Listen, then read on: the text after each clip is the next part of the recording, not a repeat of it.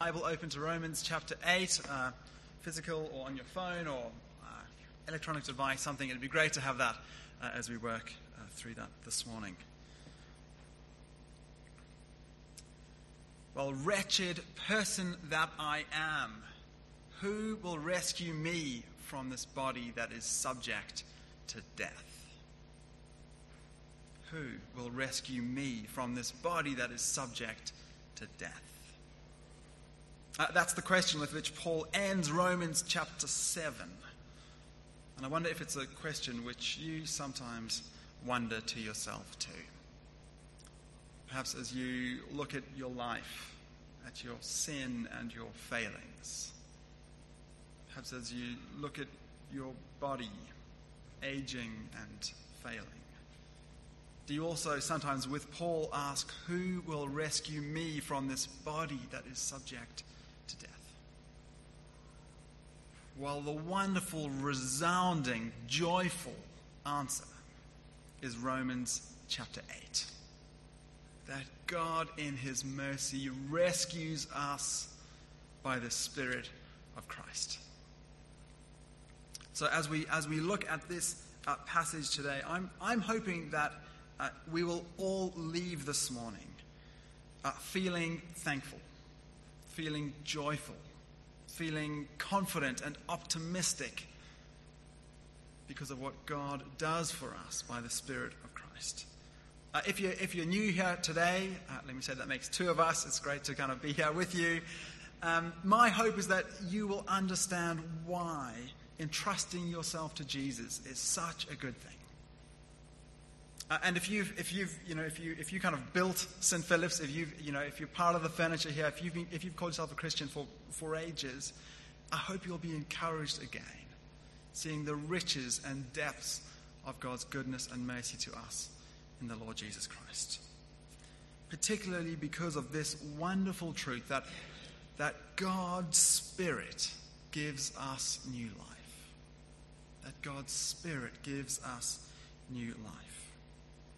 Now, now last week uh, in Kieran's sermon that I thought was an, an, excellent sermon last week, he unpacked the first few verses of Romans 8. And, and Paul's main point there is there in verse 1 that therefore there is now no condemnation for those who are in Christ Jesus. Uh, my personal testimony uh, is that uh, I was raised in a loving, upright, kind of moral, but definitely not Christian family. Uh, and I was packed off to an Anglican boarding school, and it was at that boarding school, through the ministry of a, of a chaplain who, who was not hip and cool, but who knew and loved Jesus, that I came to hear three things. I, I came to know that, that, that God was there and God was holy and good and, and righteous. That my sin meant that I stood condemned before this God. But that in his mercy, as Paul says here, God had sent his son Jesus to be a sin offering for me, for us, that I would be acceptable to God through Christ again. Isn't that the most wonderful truth? Isn't that brilliant? Isn't God so merciful? That therefore there is now no condemnation for those who are in Christ Jesus.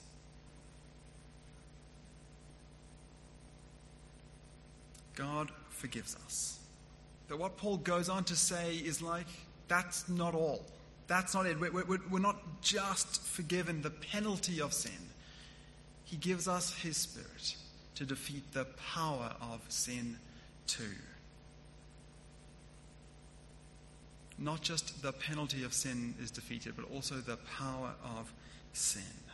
And we see that in these verses in these two ways that, that the Spirit gives the new life now of a transformed mind. And secondly, the Spirit will give the new life of a resurrected body. So, firstly, the Spirit gives the new life now of a transformed mind, and that's particularly verses 5 to 8. Uh, have a look at verse 5 in your Bibles there. For those who live according to the flesh set their minds on the things of the flesh, but those who live according to the Spirit set their minds on the things of the Spirit. Now, you'll, you'll notice that Paul here contrasts two things the flesh and the Spirit. And now, what, it, what, what, he means in this contrast is, is, is not a contrast between our, our, physical bodies and our souls, or even between a kind of a Christian falling into sin or, or, or not. Uh, what, what, Paul means in this section is, is that someone is either in the realm of, in the dominion of, ruled by the flesh or the spirit. Uh, it, it's a bit like what happened to me when, when, when I got on a plane from South Africa to here. And I went from, you know, dodgy South Africa to amazing, wonderful Australia. Sorry, I do love South Africa. Uh, Paul's saying it's, it's like that as a Christian, that, that we, are, we are all born in the realm of the flesh, alienated from God, cut off from God. But God, by His Spirit, works we might be taken into the realm of the Spirit, given new life in the Spirit. And what Paul says about the, the, the life of those who, who aren't in Christ is, is sobering indeed in these verses. Uh, have a listen to this. He says, For those who live according to the flesh set their minds on the things of the flesh. That's verse 5. Verse 6 To set the mind on the flesh is death. Verse 7 The mind that is set on the flesh is hostile to God, it does not submit to God's law.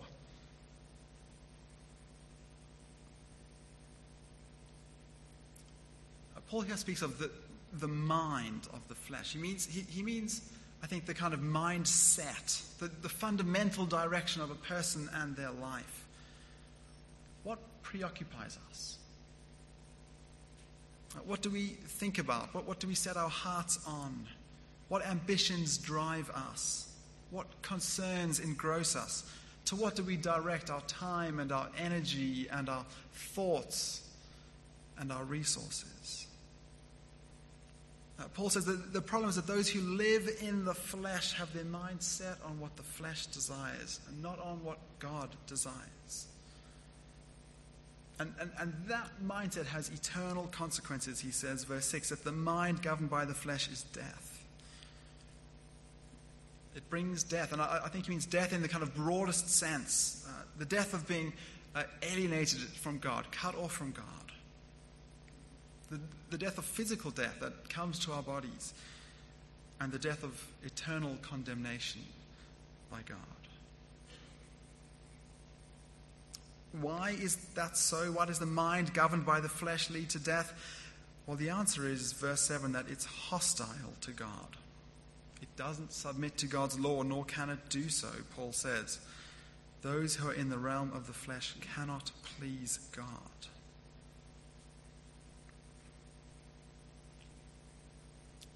Now, you might, you might well be thinking, Paul, that, that sounds really harsh. I mean, what about my friends and my family and my colleagues who are good, upright, you know, law abiding people? Uh, don't, don't they do good things? And, and I think the answer is well, in one sense, yes, they do, and it's kind of great that they do, but it's possible to do outwardly many good things and yet still be living against God in our hearts. Uh, Tim Keller, the, the, uh, the, pastor from New York City, uses this illustration. Uh, he says, uh, Imagine a good model soldier. Imagine a soldier who's dutiful and diligent and obedient and well presented and courageous and sacrificial and, and takes care of their comrades. You know, good, imagine that, that, that good model soldier. And then imagine that that soldier is fighting for Boko Haram or ISIS or some rebel army. You see, the best soldier in a rebel army is still a rebel. Uh, the best player on the wrong team is still playing for the wrong team. A person can do lots of good actions and yet in their hearts still be living in hostility to God. And that's why Jesus says that the greatest commandment is to love the Lord your God with all your heart and mind and soul and strength. To live ignoring God, in, in, in rebellion against God. Well, even the seemingly good can do that, and even the seemingly religious and devout can do that. So, in our, in our second reading that we heard this morning, we met Nicodemus. And if there was anyone who we might think would enter God's kingdom, um, it would be someone like Nicodemus. He's a, he's a descendant of Abraham. He's rigorous in his obedience to the Bible. He's a member of the ruling Jewish council. And what's the first thing Jesus says to Nicodemus when he comes to meet him? No one will see the kingdom of God unless they are born from above. You see, Jesus is saying, Nicodemus, all the education and heritage and religious observances in the world won't help you. It won't get you into God's kingdom because we're all born in the realm of the flesh. Even the most religiously devout amongst us. It's like we're members of a rebel army.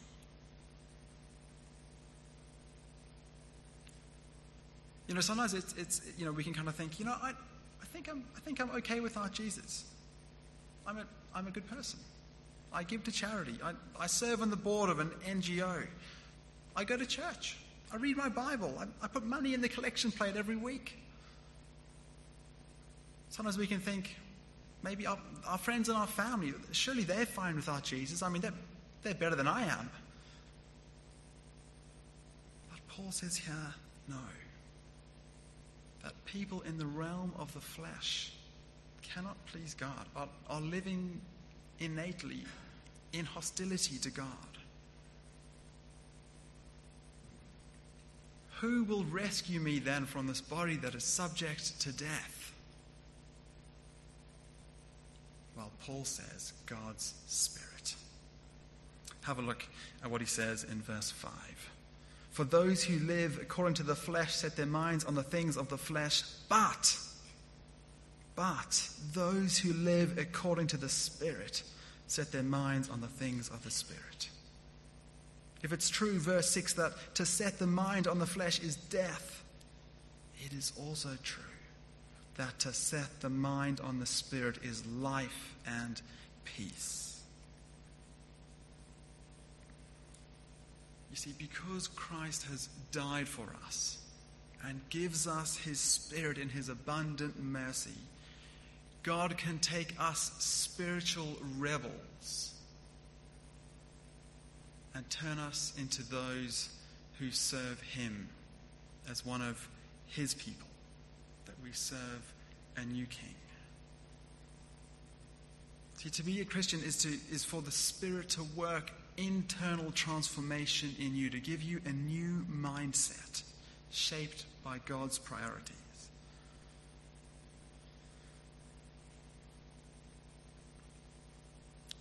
Uh, it's, it's the end of May, right? Um, how are you going on your New Year's resolutions?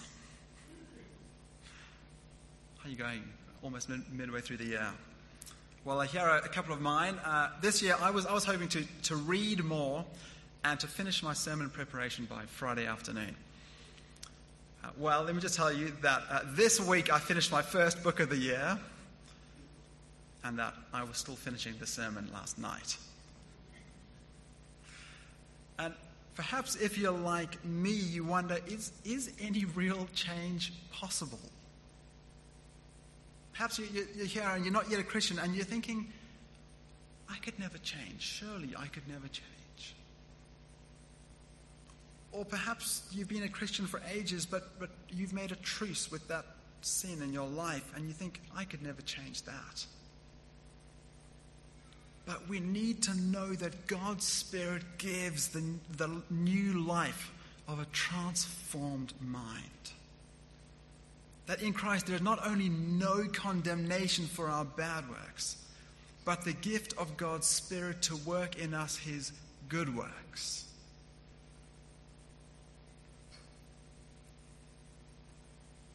Now, it's, it's true that, that, that as a Christian, change is, is messy. It's slow. It's, it's two steps forward and one step back. But change is certain. Because Paul says God has given us his Spirit who transforms us. You see, if you are a Christian, God's Spirit is working in you.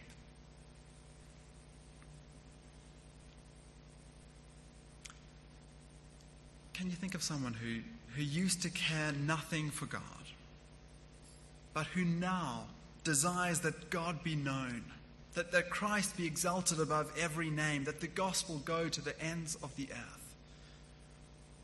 See, that is the work of God's Spirit in you. Can you think of someone who, who used to live for themselves at every turn, but who now desires to please God and to serve others, and he says, Not my will, but yours be done? That is the work of God's Spirit in your life. Can you think of someone who, who didn't used to give their sin a second thought, but, but who now hates their sin and is slowly turning away from it? That is the work of God's Spirit in your life. Can you think of people who, who, who come to church on a Sunday morning out of service to Christ, to grow and serve others? Can you think of people with, with, with many financial obligations who, who still give generously to support the gospel and the poor and the needy? Can you think of someone who, for Christ's sake, perseveres with joy through a difficult marriage. Or someone who, for Christ's sake, perseveres with joy through celibacy outside of marriage. Or someone who, for Christ's sake, forgives enormous offenses. Or who, for Christ's sake, endures chronic pain with patience and joy. You see, that is the life worked by the Spirit in you.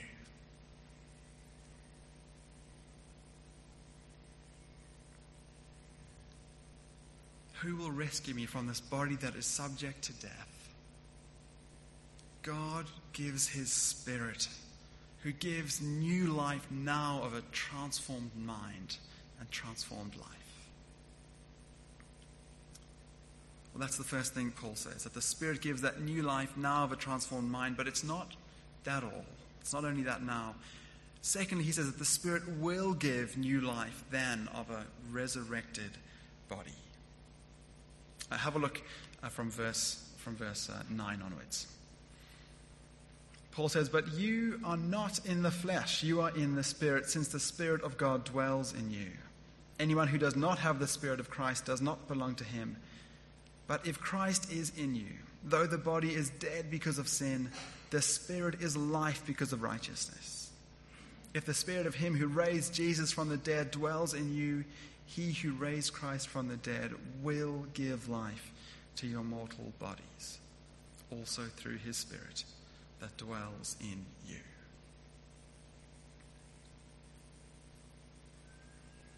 What Paul says here is breathtaking when you become a Christian, God the Holy Spirit comes and lives in you. you it's, it's one thing for, for a judge, perhaps, to say to a, to a criminal, you're free from condemnation. But imagine that judge then inviting that criminal in to come and live in his home or her home. But that is what God does with us. You see, we are set free from condemnation and given full communion with God. He not only forgives us, but comes and dwells with us by his Spirit. And Paul wants us to see that, that, that if the Spirit of Christ is in us, well, that has profound implications not only for our present, but for our future too. Because the truth is, that we're dying. Paul says in verse 10 even though your body is subject to death because of sin. Uh, you know, in modern Perth, we, uh, we like to think that we've made peace with death. But we haven't, have we? We hate to talk about death. We create entire industries so we don't have to see it. We do everything we can to avoid even just looking like we're aging, let alone dying.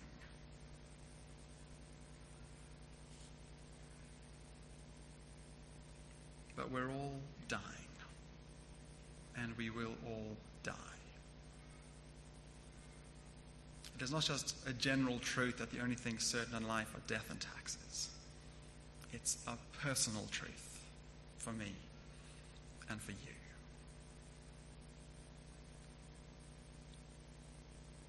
But for a Christian, the only things certain are death, taxes, and resurrection life. Verse 10, Paul says, If Christ is in you, then even though your body is subject to death because of sin, the Spirit gives life because of righteousness.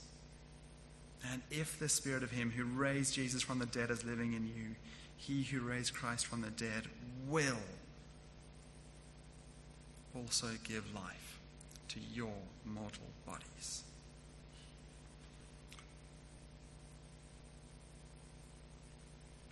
Is your body aching and wrinkling and creaking? Is your body graying and fraying and leaking? And that's just Kieran's list. It's true, of course, isn't it? Of all of us.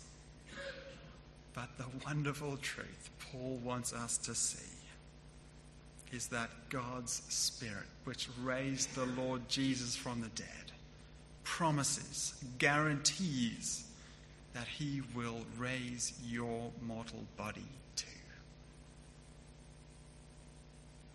Isn't it magnificent that we have this sure hope that we will be raised again? That this perishable body will be raised imperishable. That this dishonored body will be raised in glory. That this weak body will be raised in power. That this mortal body will be raised immortal. That death will be swallowed up in victory.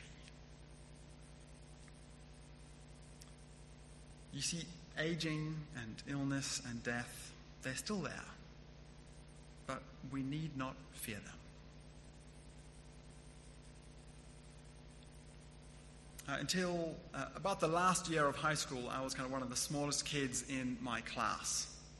Uh, when I got to when I got to boarding school as a, as a year eight, uh, I weighed 36 kilograms. I was I was minute. I was so small that my mum wouldn't even let me play rugby. Uh, I was so small. And yet, when I got to high school, uh, I did not have to fear any of the kind of school bullies. And that wasn't because I was big and strong, because I wasn't. It was because I had an older brother in year 12 who was a prefect and six foot four.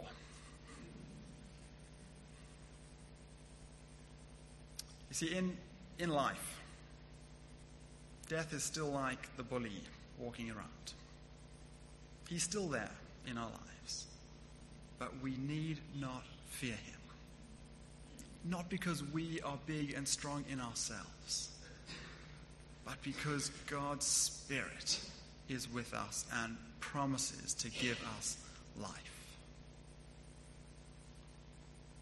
See, I don't know what, what you are facing or what you will face. I don't know what illness, what ailments, what doctor's visits, what treatments, what operations, what pain you will face. But I do know this that if the Spirit of God is in you, He will give life to your mortal body. You need not fear death, or illness, or aging, Because God promises to give you life.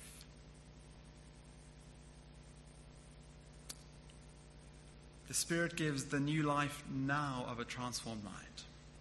And He will give the new life then of a resurrected body. Isn't knowing this God the best thing in the world? Who will rescue me from this body that is subject to death? Well, Paul's reply is Thanks be to God who gives me the victory through Jesus Christ.